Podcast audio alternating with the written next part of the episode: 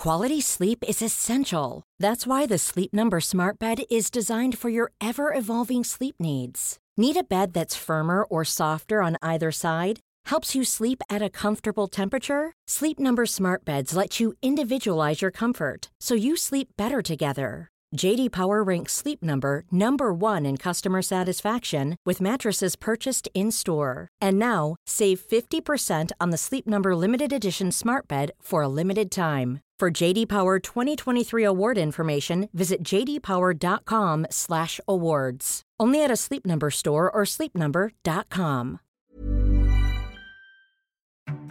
Hi, I'm Molly Jong-Fast, and welcome to The Daily Beast's The New Abnormal. I'm a left-wing pundit and an editor-at-large at The Daily Beast. We're here to have fun, sharp conversations with some of the smartest people in media, politics, and science that help make what's happening in the country and the world clearer. Our world has been turned upside down. On The New Abnormal, we'll talk about the people who got us into this mess and figure out how we get ourselves out of it. And I'm producer Jesse Cannon, and I'm here to make sure everything doesn't go too far off the rails, while we have fun discussions about our world gone mad.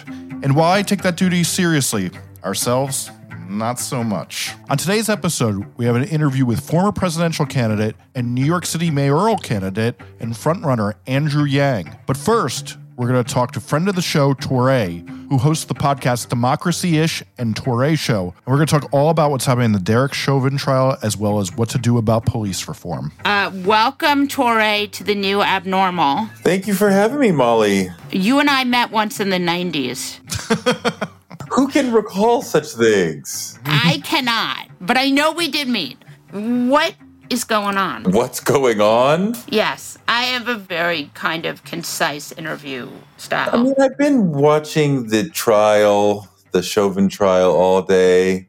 It's been a particularly harrowing day of watching because we're in the closing argument. So, like, you know, we're summing everything up. It's just been like, I forced myself to watch the defense because I, you know, I didn't want to just watch the prosecution closing and just be like, yep, yep, yep, that's right. Like, and, you know, I mean, I don't know. I was wondering if the defense attorney was secretly working for the Floyd family or something. I kept saying, these are not good arguments for Chauvin. And they kept showing pieces of the last nine minutes. And I was like, this is not good for Derek. This seems terrible. I mean, like, it's very harrowing, but it, like, you know, Floyd is clearly not, like, fighting with police, like, fuck you, dirty cops. He's like, I'm dying. Can you guys help me? I cannot breathe. I'm claustrophobic. Like, I'm saying goodbye to my children. Like, and they're like, oh, you know, fuck this, fuck him. Fuck. Like, yeah. It's very hard. It's very hard to watch, but it's just very difficult to deal with. It's so surprising to me, like, how much malfeasance. I mean, we know there's malfeasance on the part of cops, but this seems, you know, like, you watch that video and you're like, how did this person do this for nine minutes? Like, and he also had a history. He had done it before, too. I feel like he was, what was the opposite of egged on by the crowd? Like, yeah. Like, because there was this crowd there, he was like, I'm going to show you guys. Like, and the crowd's like, dude, get off of him. He's dying. What the fuck? And he's like, I don't have to do what you say. And I'm a cop. I can do whatever the fuck I want. I'm going to do the opposite of what you, like a toddler, I'm going to do the opposite of what you say. And so, you know, which is not to, just certainly not to blame the crowd.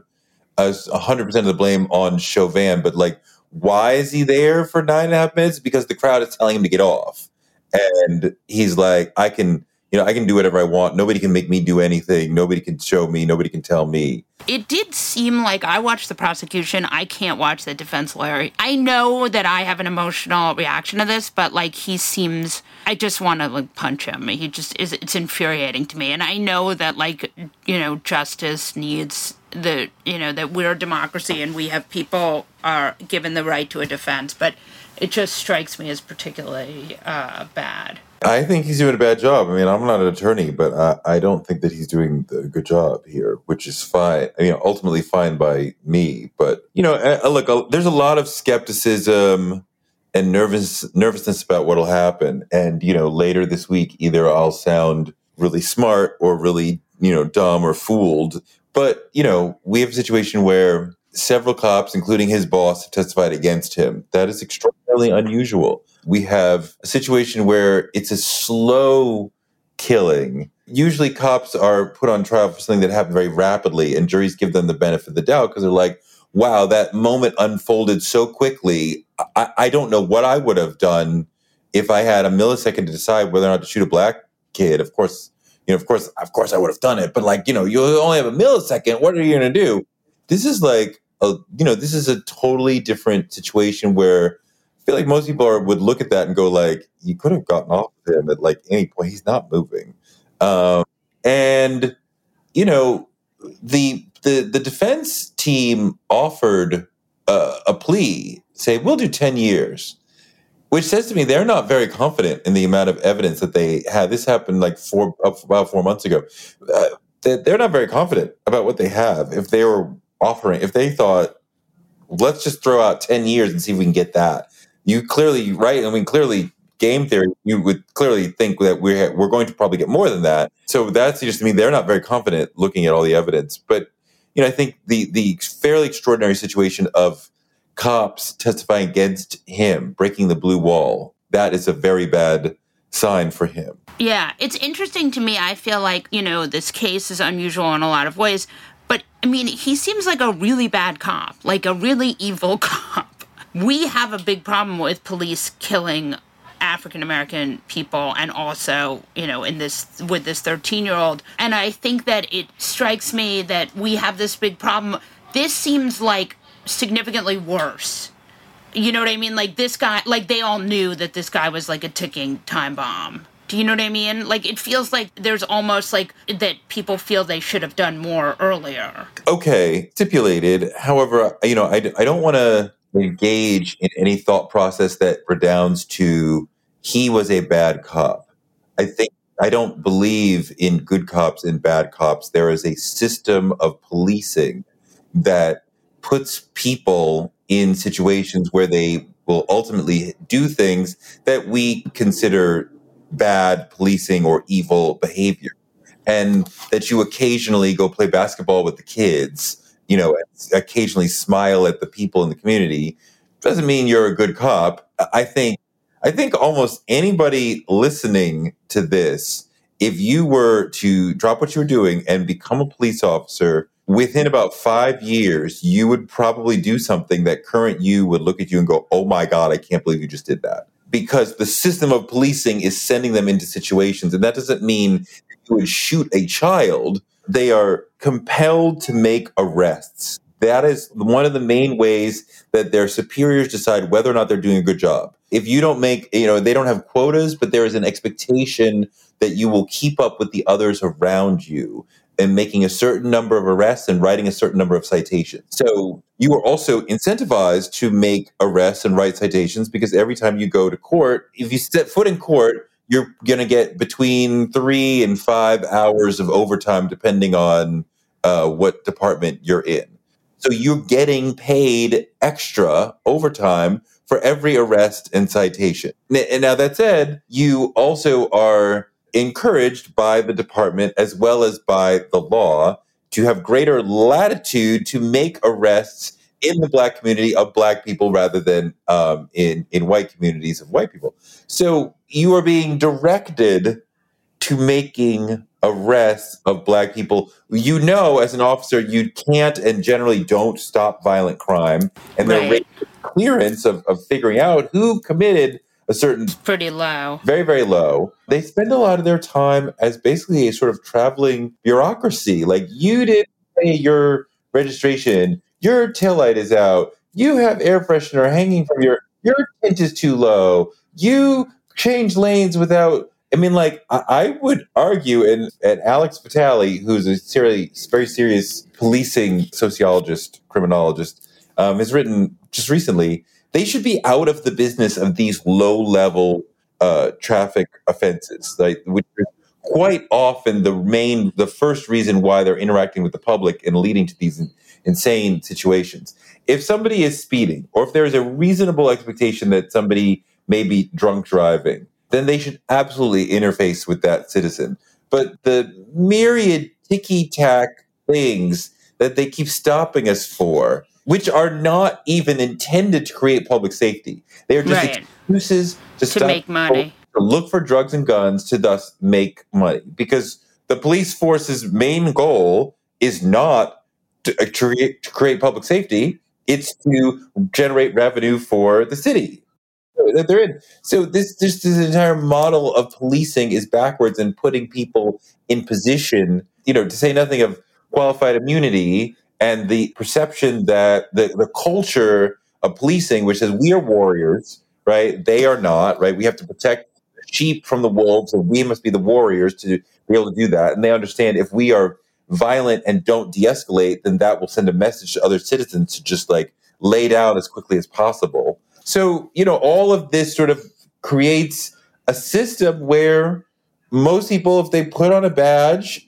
and a jacket or whatever, and went to the community, eventually they'd be like, oh my God, what have I become? It's quite disgusting. You know, what we really need to do is, I mean, like defund is a bad word, right? Right. Even on the left, people are like mortified, like, oh my God, defund, because they feel like the cops are the last line preventing us from the purge. But like, if we actually took that money and put it into things that actually prevent crime, which the police do not do, like anti-poverty, Uh, creating jobs, dealing with mental health, things like that, yeah. um, then you would see a, a, a better society which would not need so many cops. So we certainly don't need people with keys to a prison cell, cell and handcuffs and a gun riding around the community dealing with parking, mental health, domestic violence. Like we don't. That's not necess- That's not valuable for and helpful for society. Like police go to mental health issues, and they are not the right people to solve them. Right. And where you know autistic, you know, you have an autistic person losing their mind. Like the police are the worst person to send there. And so I do feel like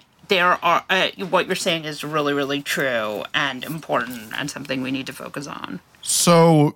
Maxine Waters called for people to be in the streets and protesting. Now Marjorie Taylor Greene wants to expel her from Congress. Can you guys talk a little bit about that? That's the proper reaction.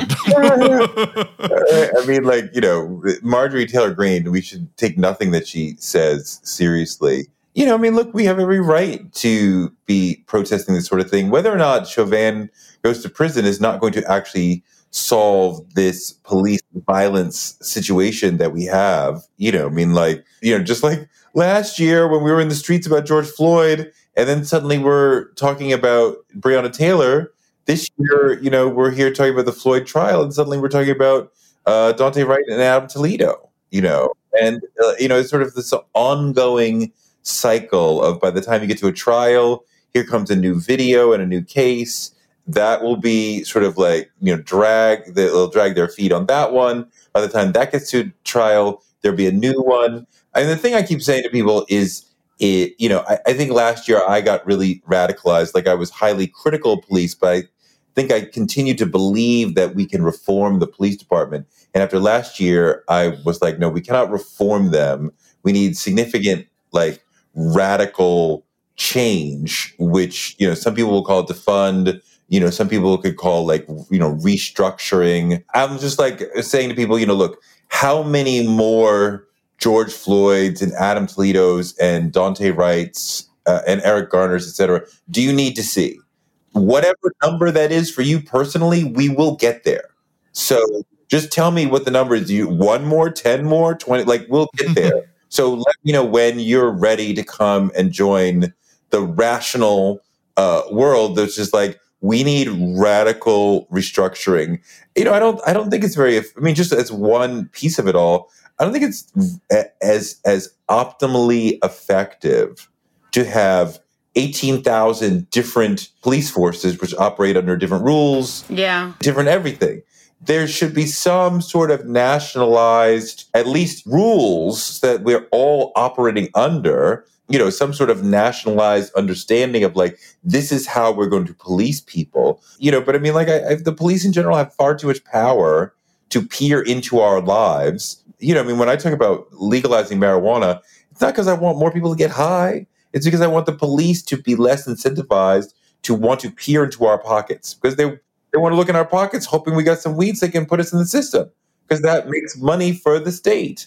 Let's talk about how we would do that, because that's something I think about a lot. How would we reform policing? Like, how would that start? Because the way it is, it's so decentralized now. I wonder, right, does it mean that we go state by state? I mean, like, I think it starts at the top, obviously, but, like, what is the top there? I mean, I think the top is the biggest police departments in America. You know, the L A P D, that I believe that's like a nine or ten billion dollars expenditure right there, those two. You know, if, if you made significant changes to them, um, you could start to see other changes. I mean, there's a there's a myriad things that I would like to see. I would like to see, you know, national use of force and just a national conduct sort of uh, sort of a national conduct sort of guidelines. Like, this is this is how we do policing in America. We don't have eighteen thousand different. I say eighteen thousand because there are literally eighteen thousand different police agencies in America. We don't have eighteen thousand different, you know, and you know, there's there's sort of a national Um, sort of registry or database so that we can understand, you know, if an officer does something horrible in one department, they can't just easily slink off and go to another one. Right. Well, that seems like a no-brainer, and I don't know why that's taking so long. Like, well, because the, there's the, there's one powerful union in America, and that is the police union. And sucks so badly. As much as I like unions, they are using their power completely in the opposite way to defend the worst cop. That's how you become a union chief. That you say, if you get in trouble, we will be there for you. They don't, you know, they're they're not trying to make, they're not trying to help people who are bad be better. They're trying to say, we'll defend you if anything happens to you. Yeah. You know, I mean, like, some way of of defanging the unions would allow us to get to actual change. I'd like to see a lot fewer officers be armed. It seems like the only union that is really good at protecting people is the worst one. I'd like to see a lot less of, like, we're starting to talk about for-profit policing, which is that they are trying to create uh, writing tickets and citations uh, of, of people so that the state can make more money. Right. I think that's a really good point that I hadn't even thought of, which is that this is like a for-profit industry. Absolutely it is, and it's quite often controlled by money-making opportunities. The chief or the lieutenant will come in and say, okay, this week we're arresting all homeless people who fuck with the garbage because we want to make sure that they don't screw with the garbage. Why? Why did we change to doing this? Because the city has a new relationship with a new waste management company, and they need to be producing a certain amount of trash per week, and the homeless are taking some of their trash. Like, th- none of this has anything to do with public safety. Right. It's true. There's a lot of different ways that the police understand they could do things to create public safety, and they're not trying to do that. You know, why are the police in the business of parking enforcement? It doesn't have anything to do with creating public safety. You know, in some in some areas, it helps move traffic along so that local businesses can have a greater variety of people. But for the most part, it, you know, it's not like cars and trucks are blocking our, our, our entrance into a business. Right. It's just about making money, you know, and they and they definitely write tickets in a in a way, you know, they write street signs in New York City and write tickets in a way that's meant to confuse you. Yes, the, you know, so I mean, like, it's just a horrible way for to have the police department relating to citizens. You know, I mean, I saw somebody, I'm not sure if this would work, but I saw somebody talking about police officers should have to have insurance against sort of claims against them, right? Now, if you have a certain number of complaints against you, then your insurance premiums would go up and it become harder to afford to become a cop. Uh, to be a cop, you know, I mean, there's, if we had more citizen, civilian review boards, so civilians had more power to say, hey, what's going on here? Like, this is not right. You know, that would be helpful. I mean, there's a lot of different things that we need to do to create a modern police force. Um, you know, it, it's just heartbreaking that just even getting to the conversation is so politicized because, frankly, so many, mostly white people, are scared to death of a world that doesn't have, you know, what they perceive as a private security force running around protecting them.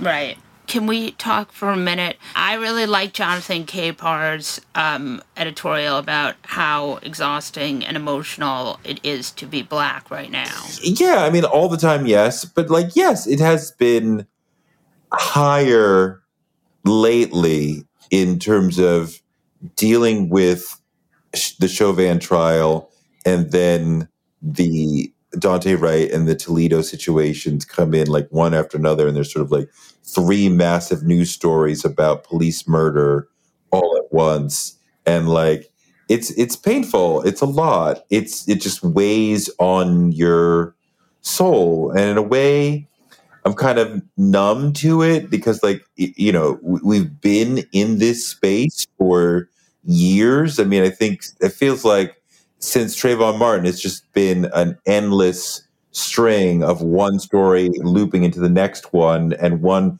before one story ends, the next story begins. You know, I mean, I used to feel like I knew all the names. Now it's like I can't know all the names. But, you know, I think about it all the time about how, you know, I think most Black people have about twenty police snuff films in their mind that they could call up at any any second. That I could just call out names.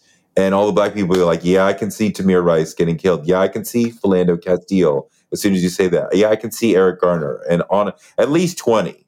And I'm like, what kind of spiritual weight does that put on you that you have all these Black, you know, I, I mean, B L M folks will say to me, like, I'm taking a break from that stuff. Like, they're big on self-care, you know.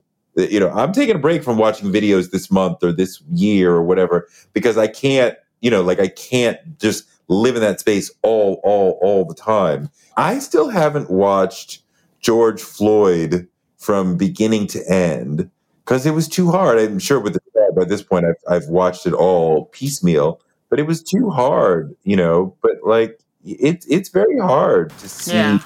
all these different videos. It's hard, you know. I mean, I think one of the things about last year was that I thought that I was like really unapologetically Black to where you don't care if you are making white people uncomfortable with what you're saying. But I think last year I recalibrated, like, no, I could go further. And, you know, saying shit that I really don't give a fuck if I make you uncomfortable. Like, and, uh, you know, it's, you know, I think I went further into that. I think a lot of Black people went further into that space, and like, you know, good, we should. It's helpful, you know. Some, you know, white people have to be made uncomfortable sometimes. It's hard for me to imagine you making anyone uncomfortable, but I do think there is merit to it, right? When we look at ourselves.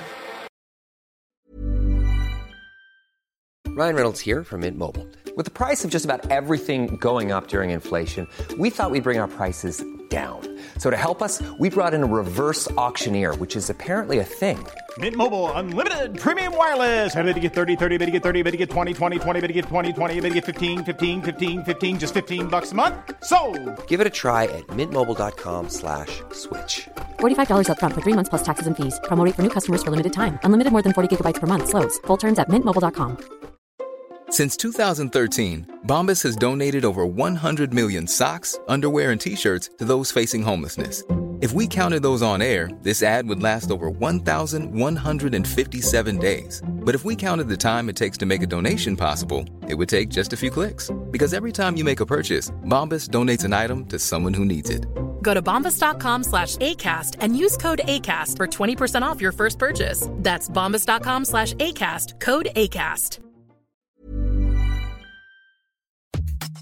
This show is sponsored by BetterHelp. You know, there's something I've really been needing to get off of my chest lately, which is that everyone and their mother should listen to the Andre three thousand album because it lifts my spirits on a regular basis, one thousand percent. We all carry around different problems, big and small, and let's be honest, when we keep them bottled up, it can start to affect us negatively. That's where therapy comes in. It's like this safe space where you can unload all those burdens and start figuring out out how to work through whatever's weighing you down. Therapy can make a difference. I know this from firsthand experience, and it's not just for those who've experienced major trauma. It's for anyone who wants to improve their mental well-being. Therapy can help you learn coping skills. It can teach you how to set better boundaries, and it can make you be a better version of yourself. If you're considering therapy, why not give BetterHelp a try? It's entirely online, which means it's convenient, flexible, and fits into your schedule seamlessly. Plus, getting started is as easy as filling out a brief questionnaire to get matched with a licensed therapist. And the best part? You can switch therapists anytime at no additional charge. So why wait? Take that first step towards a happier, healthier you with BetterHelp. Get it off your chest with BetterHelp. Visit BetterHelp.com slash the new abnormal today to get ten percent off your first month. That's BetterHelp, H E L P dot com slash the new abnormal.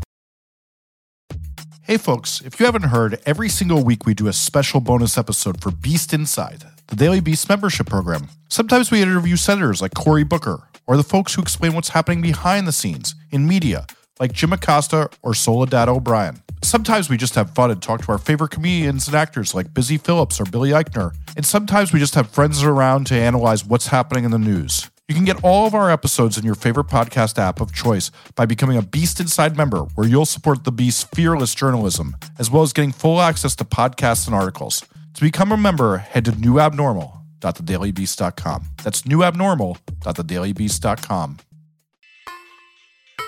Andrew Yang is a former presidential candidate and the author of The War on Normal People, and is presently running for mayor of New York City, and today we're going to talk to him all about what's behind his campaign. And for this interview, we're joined by Harry Siegel, who's an editor at The Daily Beast, as well as the host of the podcast F A Q N Y C. Welcome, Andrew Yang, to The New Abnormal. Molly, it's great to be back. Oh my gosh. I have such fond memories of our last convo. Oh, thank you. Well, I'm very excited to have you back. So, you know, I grew up here and my parents grew up here, and actually some of my grandparents grew up here. So I'm very uh, committed to my city. And uh, one of the things I wanted to ask you is New York is like a very neighborhoody place. So I was hoping you could tell us just vaguely what neighborhood you live in and why it's the best neighborhood, because you have to believe your neighborhood is the best neighborhood. Wow, I love this. It's time for neighborhood champion mode. Right, and ha- what you would do to make it better if you were mayor. Well, thank you, Molly. I love this question. Uh, so I showed up in New York City in nineteen ninety-six as a twenty-one-year-old student at Columbia, and then I moved to Hell's Kitchen three years later, and have been here ever since. So I've been in Hell's Kitchen, the best neighborhood in New York City, for twenty-two years. And let me count the reasons as to why it is so awesome. It has the best food, tons of Thai food. If you're into Thai food, uh, come to our neighborhood. But it's not just Thai food. It's every kind of food. It's a very theater-heavy area. Uh, there are a, a lot of my neighbors are gay and in the theater industry, um, which was a source of inspiration to me when I was in the gym and working out, because everyone around me, I was like, wow, like everyone here is so, so in shape. But it's adjacency to the theater district really actually affects like the vibe, where it's a very creative community, very friendly. It's proximate to everything. It's proximate to uh, the Hudson River. So, you know, I, I uh, bike on the West Side Highway. I can't speak highly enough about this neighborhood. And as to what I would do to make it better, unfortunately, the restaurants and bars and small businesses uh, in Hell's Kitchen have largely been shut down for the better part of a year.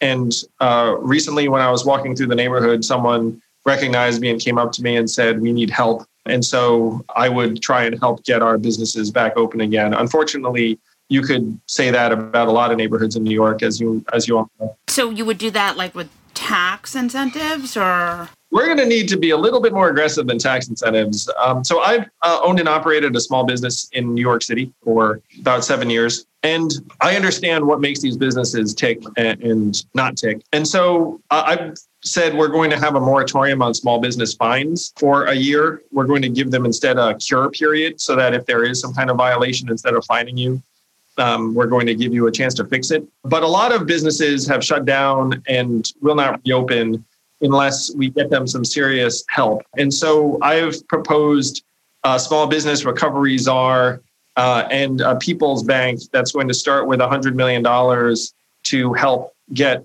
small businesses open again. And the minimum we can do is help various restaurants uh, and bars uh, manage whatever their rental obligations are, because many of them owe months and months of back rent, and no one precisely knows how much they're ultimately going to have to pay. A lot of the time, the landlord has just said, hey, uh, you can stay, in part because they can't get another tenant. We're not going to force you to pay rent you can't pay. But on the books, they owe, in many cases, tens of thousands of dollars in back rent. And many business owners have said to me, look, right now I'm not even working for myself, and I need some kind of visibility on when or how we can clear up this back rent obligation. Hi, Andrew. So when you were running for uh, for president, you had this incredible universal basic income plan that I think uh, resonated and uh, connected with a lot of voters. Um, in New York, you're offering a not at all universal basic income plan for some of the poorest New Yorkers that I think is something like two thousand dollars a year. But I'm hoping you can go through some of the uh, specifics here, like how much this would actually cost, how much of the bill the city would pay. And I know you've talked about some of this coming from the uh, the private sector, like how that would work, like uh, what wealthy people and institutions in particular, and how much money they would then be putting into this. Thanks, Harry. It's good to see you again. Good to see you. So I think most uh, people know that if I had my way, we'd all be getting a thousand bucks a month. And that'd be happening everywhere. And I have to say that at this point, a majority of Americans believe in cash relief uh, in some form, in part because so many of us received twelve hundred dollars and six hundred dollars and fourteen hundred dollars checks. And there's this new uh, child tax credit that is going to send hundreds of dollars a month uh, to millions of families. New York City has a different operating uh, set of constraints than Uh, the federal government. And so in New York City, we're not going to be able to have a universal basic income in that way. So as you described, Harry, uh, we've committed to a billion dollars in cash relief for the people that are in extreme poverty in New York City. There are approximately half a million of those individuals. So if we were to somehow reach all those individuals, which frankly would be impossible, then it would be about two thousand dollars a year uh, with the goal of lifting everyone up to uh, a level where they're not in extreme poverty. A lot of these people are going to be undocumented. And one of the experiences I've had is that it's actually quite difficult to give people money. Now, at this level, you're not interfacing with any existing aid programs because someone in extreme poverty is not at that point. But a lot of folks who are in extreme poverty are completely disconnected from the formal economy or any systems, uh, especially if they're undocumented. And when my organization gave a million dollars to a thousand families in the Bronx, we struggled. Uh, we had to find a partner, which in that case was an organization called Neighborhood Trust, that was a credit union and financial services provider to the working poor. Um, so we're committing a billion dollars in city resources in cash relief for the folks who are struggling the worst in New York City. And we are hoping to augment that with private and philanthropic commitments. I have been having conversations with those people, but the billion dollars we're talking about would be public money, and, and that's where we're going to start. Wouldn't you have to tax the rich to do that? Well, we have a municipal budget of ninety billion dollars or so, and it's ninety billion dollars in part because we're getting federal aid for two years. And so if you have a budget uh, of ninety billion dollars and you do make some changes in terms of like some of your current expenditures, or in some cases, potentially uh, maybe closing a tax loophole on some major landowners in in New York City, you don't necessarily need uh, resources outside uh, of the city budget. But one of the calling cards of my administration will be public-private partnerships whenever possible. I'm not someone who thinks that the city can do everything on, on its own in terms of the government. The city budget of ninety billion dollars, it sounds like a lot of money. It is a lot of money, but that's only about nine percent of the entire city's economy. And the ninety-one percent of the city's economy is badly wounded. Like one, one of the frustrations I have is that some people in the public sector are like, great, like, you know, we got this federal aid, we're going to be fine. And I was like, well, we have a, a massive, massive challenge ahead of us, because the job is to recatalyze and reignite the ninety-one percent of the city's economy that is on its back right now. And we have two years. Uh, so we have to act uh, as aggressively and ambitiously and quickly as possible, because every day is going to count. The rich people I know are like, if they raise the taxes anymore, we're going to leave. But obviously need to raise taxes. So how do you thread that needle? Well, Molly, I have some of the same conversations, and the city itself does not control most of the taxes that the people you're describing are talking about. The municipal government controls property taxes, and there are issues with the property taxes that I would like to change and reform. But most of what you're describing is um, happening in Albany, where they're talking about higher state income taxes. And the gap between New York City and, let's say, Florida is very wide. It's about thirteen percent, and it threatens to get wider still. So the, the goal has to be to try to justify the premium that organizations and individuals have paid to be in New York City, because the opportunities here are better, the culture is better, the quality of life is better. It's a very tough sell when your costs are much higher and you can't really make those arguments as compellingly. But my perspective running New York City is that we're going to need the private sector to Uh, be a huge part of the recovery.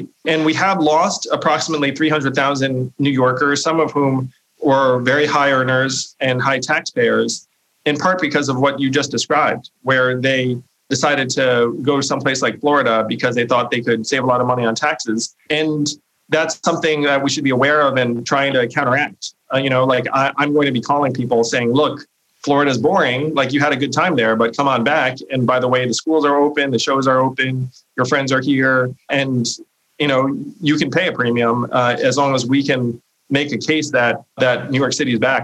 So, Andrew, though, there is a balance here. Like, we were going to give away three billion dollars in tax breaks to Amazon, and then we didn't, and they still came here and did a ton of business.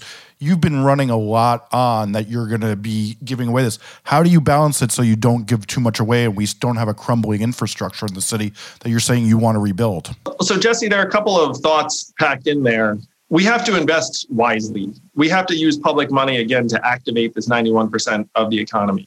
And you can include a lot of things in that category of it being wise. I'm going to throw out sanitation. Like, that to me is a very wise investment, because if you have a lot of dirt and trash on the streets, then it's bad for families, it's bad for businesses.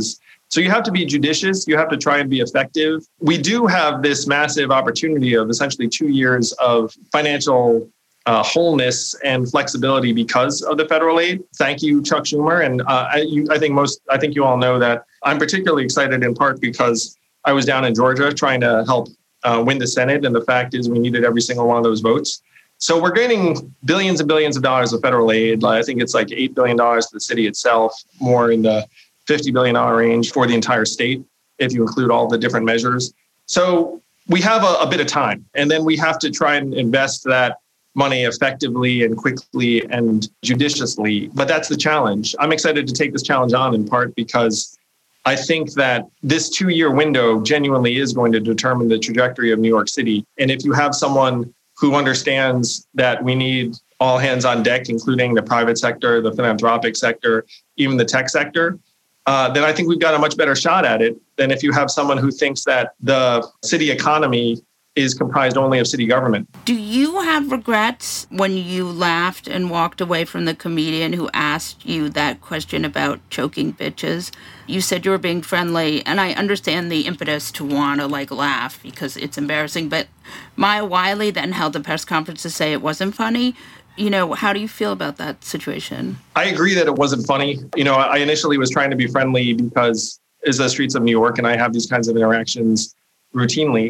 But then after being shocked and surprised, I ended the interaction uh, as quickly as I could. I think that just ending the interaction without without saying anything, rebuking someone who said that was uh, was the right thing to do that. Well, again, you know, you're shocked and surprised that a conversation headed that that direction. And so in that case, I did what felt natural to me at the time, which was just to end the interaction as quickly as I could. So as you think I know, I wrote a... Uh, pretty skeptical column about you uh, this week. I just wanted to ask you a couple questions about that while we have you to, you know, fairly get your perspective. Um, first off, like, the polls say that you were clearly right about this because you're way ahead in the polls right now, and you've campaigned in person through the pandemic as, as aggressively as anyone in the field. And I know in the course of that, you first had to isolate yourself after a, a staffer tested positive. And then after you returned, you, you pretty quickly caught the virus yourself and had to go off the trail again. Uh, do you think that the, the way you handled that was was right, and that you sent the right message there in, in terms of public health and how you would be as a mayor in just showing up and talking to New Yorkers in the midst of this? Well, thanks, Harry. You know, the perspective I had oftentimes is that when I was out and about campaigning, Uh, I was running into mayors who were out and about as well. And I think that we've asked a lot of different people in different walks of life in New York City. And as mayor, I felt like, you know, I should hold myself to the same kind of standard, that it's harder to lead uh, remotely, frankly. so so uh, going out and about, when we've asked tens, hundreds of thousands of New Yorkers to, to be out and about in order for our city to continue functioning, Uh, seemed like the right approach to me. And, you know, uh, we adhered to uh, guidelines at all times. Uh, you know, any event we had was outdoors. Yeah, like, you know, I still don't know how I, I got COVID given um, like the, the precautions. But you were really sick. Well, you know, you, when you get COVID, it's very unpleasant. And, you know, I'm grateful that there haven't been any long-term effects. Uh, but it, it's a devastating illness. And, you know, it's claimed Uh, over thirty-two thousand New Yorkers' lives. Uh, having that brush with it was not something I'd wish on anyone, uh, but it did give me a, a more personal sense of what so many families have gone through. Even the act of being isolated from my family for a couple weeks and having food slid, you know, in the, not under the door, because I don't have doors that have, you know, like giant apertures, but, but having the door open and then having food slid in, uh, you know, it, it's it's a very... Uh, lonely time, particularly when you're flu-ridden, essentially, and lose your sense of taste and the rest of it. So, yeah, it was a, a difficult time, but so many New Yorkers have been through that or worse. If you're going from West seventy-seventh Street to seventh Avenue and Park Slope, how would you get there? From West seventy-seventh Street to Park Slope? Yeah, like the Nat- Natural History Museum subway station. I think you'd take the two downtown, and then you would switch to the R at like forty-second Street, Times Square. That would take you down. That's right, right? I think you'd have to walk across from time. Harry, am I right? I don't think you guys are right here, but st- straight up, I would have to, uh, the first thing I would do in this instance is consult a map. Well, you all should know that Times Square is my subway stop. Oh, right. So, so I've walked that tunnel hundreds, thousands of times. You know, like it, it's a much longer tunnel if you're going from the A C E uh, to the N R. From the two, it's actually right there. Uh, and then there's a shuttle to Times Square, or no, not Times Square, it's uh, Grand Central um, that, uh, you know, like I, I actually also used to ride occasionally. But yeah, like that tunnel, it's primarily between seventh and eighth Avenue. So the seventh Avenue, you're you're pretty much on top of it. If you become mayor, you'll live in Gracie Mansion, right? Well, it's a massive upgrade over my current apartment. Well, no, I feel, you know, as someone who lives in that neighborhood, I get very offended. I got very offended when um, Bloomberg didn't live there. So. Oh, what, Molly? I could be your neighbor? One you more could reason be... for uh, to try and do the thing. That's right. I'm coming over. So, Andrew, you're talking a lot about changing the city in a lot of ways. And since we've had a mayor who's basically been asleep at the job for some time, a lot of people want to see that change in action. And but not just like any change in action, I feel like. In the past, you've seemed to be swayed very easily on some issues like anti-circumcision. We've had so many mayors do a terrible job. How do we trust your moral compass when we haven't had you govern before and know a record? Wow, Jesse, so interesting.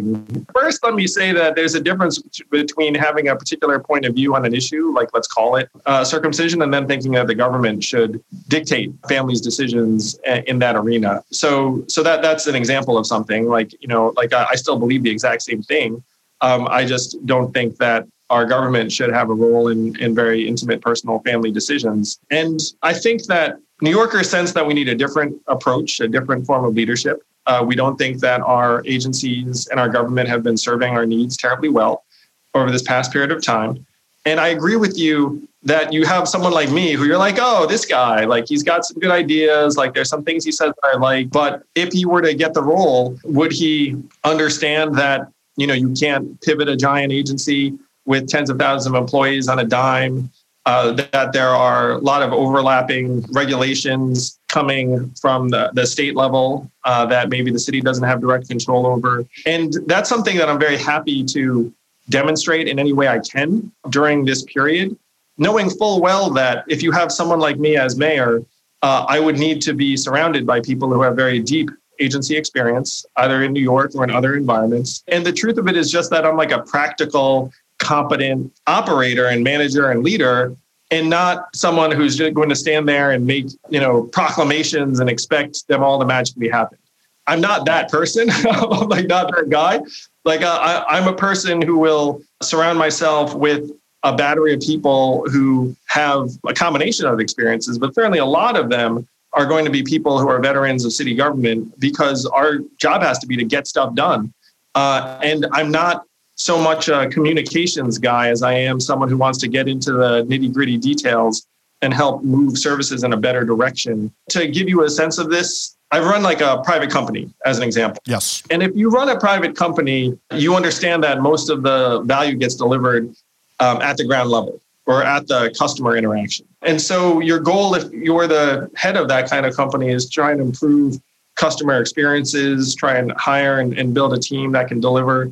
Uh, you know, I think that's the kind of thing that we're going to need in city government, is someone who has a sense of, frankly, like the user friendliness or unfriendliness of government, and will try and evaluate the value we're delivering in the same way that like our, our citizens are experiencing it, um, rather than thinking that if I have a press conference, then that's the job. You're saying you're not a messaging guy, and I hear that, but but I also hearing you say that you had this shift because of the role you're in about circumcision, which when you message it broadly so, sound, sounds like just sort of a big abstract issue.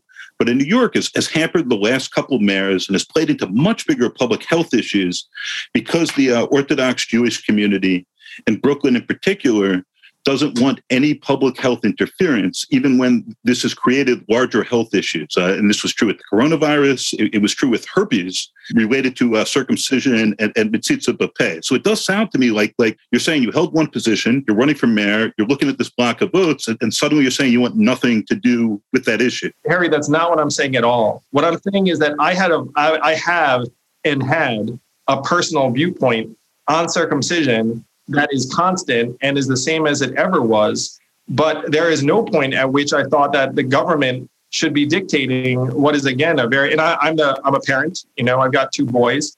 Like, I think it's completely up to the family. So I can have my own. Even if babies are getting herpes. So I can have my own viewpoint on what people's decisions should be. But I, I also recognize that it's not my job to have my viewpoint somehow dictate policy, you know, to influence other families' decisions at that level. So, Andrew, and to address what you said to me, I, I read both your books. You were my second choice in the presidential campaign, and, you know, there wasn't ranked choice like there is here. But the thing I do say is, like, you say that you're happy to show people that you'll be the right, right decision maker in this time, but you've had two decisions. You could have stayed in New York during COVID, and you haven't voted before in New York, according to some reports. What do you say when people say you've had opportunities to show us that and you haven't got, done them?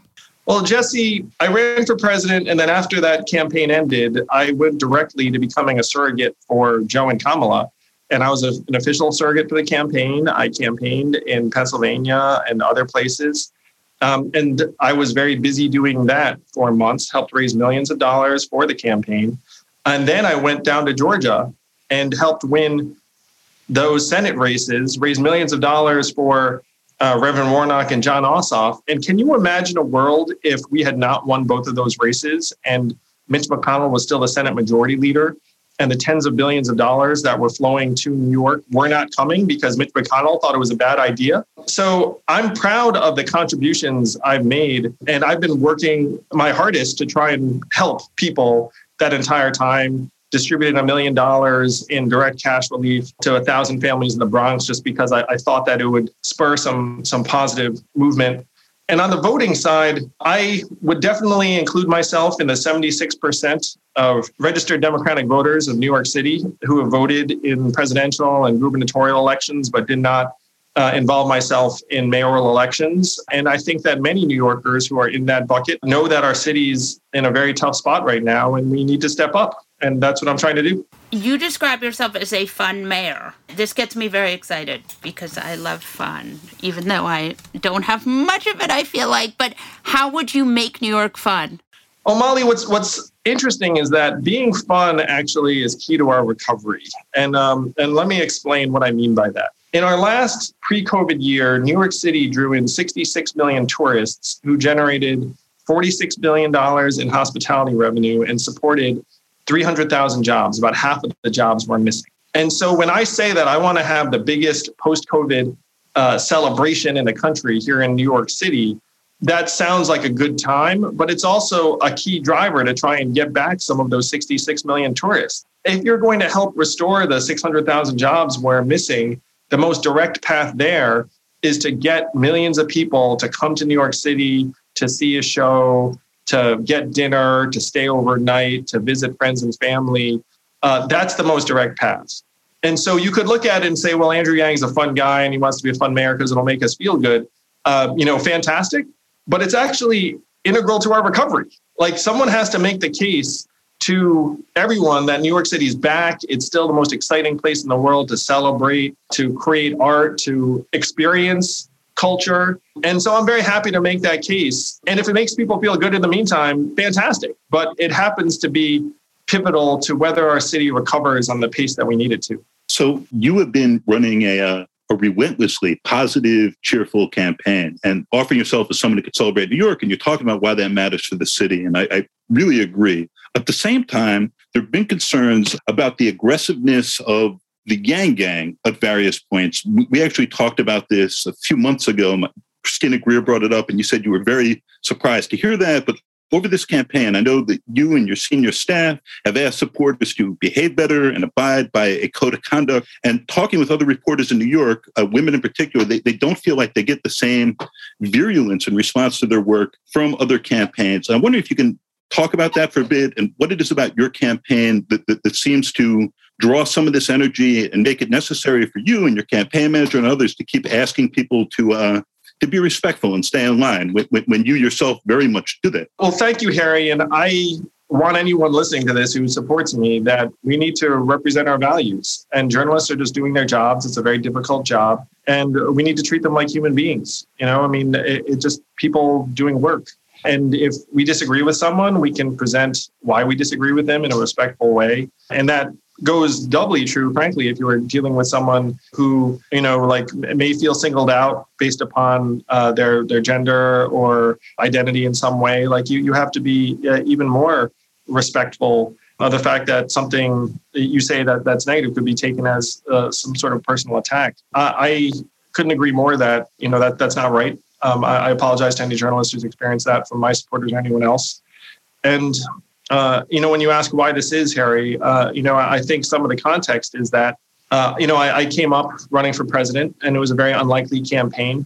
Um, and there were a lot of people who supported me that felt like it was kind of like, uh, you know, us against the world, like sort of uh, a, a little bit of like a contrarian uh, movement. And then uh, now I'm I'm running for mayor.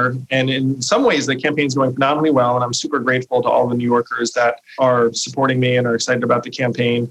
And then my supporters, I, I think are, you know, and I'm just projecting because I haven't had conversations uh, to this effect, but I think some of them are very sensitive to what they perceive as um, mistreatment. And, and uh, you should know, I don't see it that way. Like, uh, you know, I think, again, journalists have difficult jobs to do and they're just, you know, like doing their best.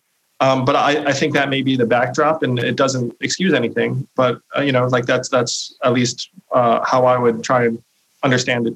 Thank you so much for joining us, Andrew. This was amazing. We really appreciate it. I hope you will come back soon. Molly, I hope I'm your neighbor. Jesse. I know, me too. What's crazier than QAnon, more outlandish than Pizzagate, and scarier than a Mexican getaway with Ted Cruz? The answer is what the American right wing has planned next. Be one of the first to listen to Fever Dreams, the new podcast from The Daily Beast tracking the conspiracy slingers, orange acolytes, and straight-up grifters pushing to retake power. Every Wednesday, hosts Swin Subasang and Will Sommer check in on the movement of the radical right. Head to thedailybeast.com slash podcasts or your favorite podcast player to catch the first episode and get subscribed. That's Fever Dreams, which you can subscribe to wherever you get your podcasts.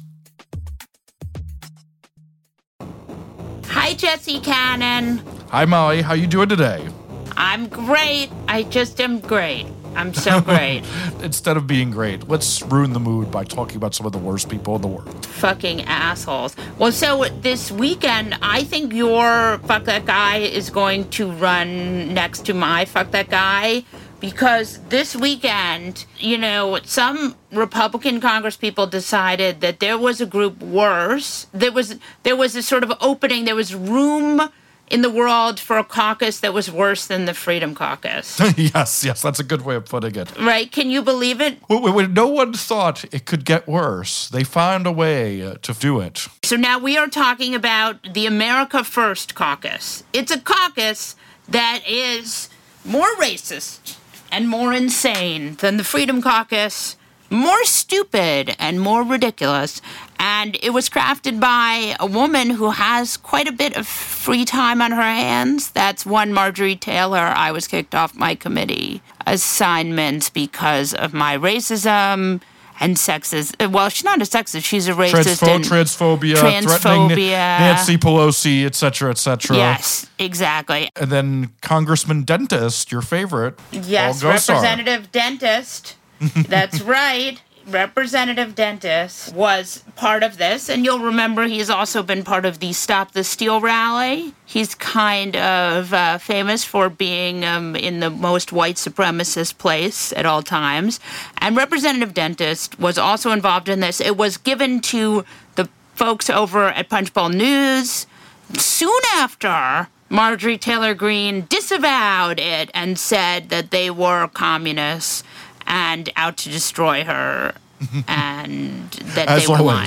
lying. As always. It's funny how Marjorie Taylor Greene is able to turn into Joe McCarthy with just one litmus test. Someone's criticized her. Yes. But well, the thing I found particularly hilarious about this was that they said, and I quote, they wanted to bring on the progeny of European architecture. And I do know that there's this one thing that if you're mentioning progeny, there's only two ways it's ever mentioned. One, you're on an episode of True Blood where they say it way too much. or, or two, you're a fucking white supremacist. And these totally gross assholes say this over and over, and you know this is because they are actually saying all these nasty white supremacist things behind the scenes, and that's why they know this language. But I will say this, this misstep did give me some relief because I used to think Marjorie Taylor Greene may be the next Donald Trump, but now I'm realizing she's just twenty twenty-one's Michelle Bachmann. Ah, uh, Michelle Bachmann. Who could forget crazy-eyed Bachmann? Yes. So I think that's right. So my fuck that guy is yet again Marjorie Taylor Greene, M T G,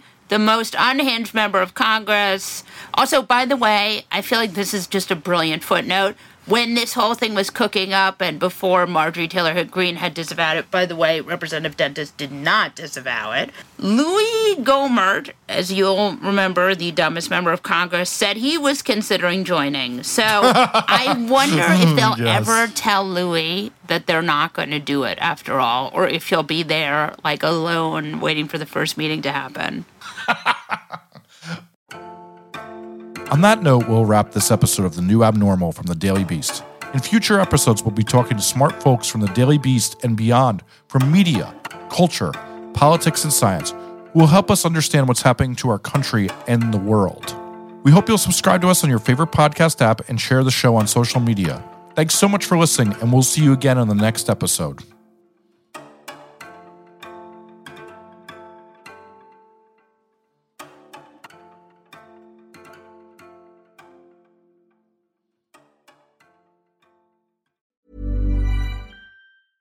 Hey, it's Paige DeSorbo from Giggly Squad. High quality fashion without the price tag. Say hello to Quince. I'm snagging high-end essentials like cozy cashmere sweaters, sleek leather jackets, fine jewelry, and so much more. With Quince being fifty to eighty percent less than similar brands. And they partner with factories that prioritize safe, ethical, and responsible manufacturing. I love that. Luxury quality within reach. Go to quince.com slash style to get free shipping and three sixty-five day returns on your next order. Quince.com slash style.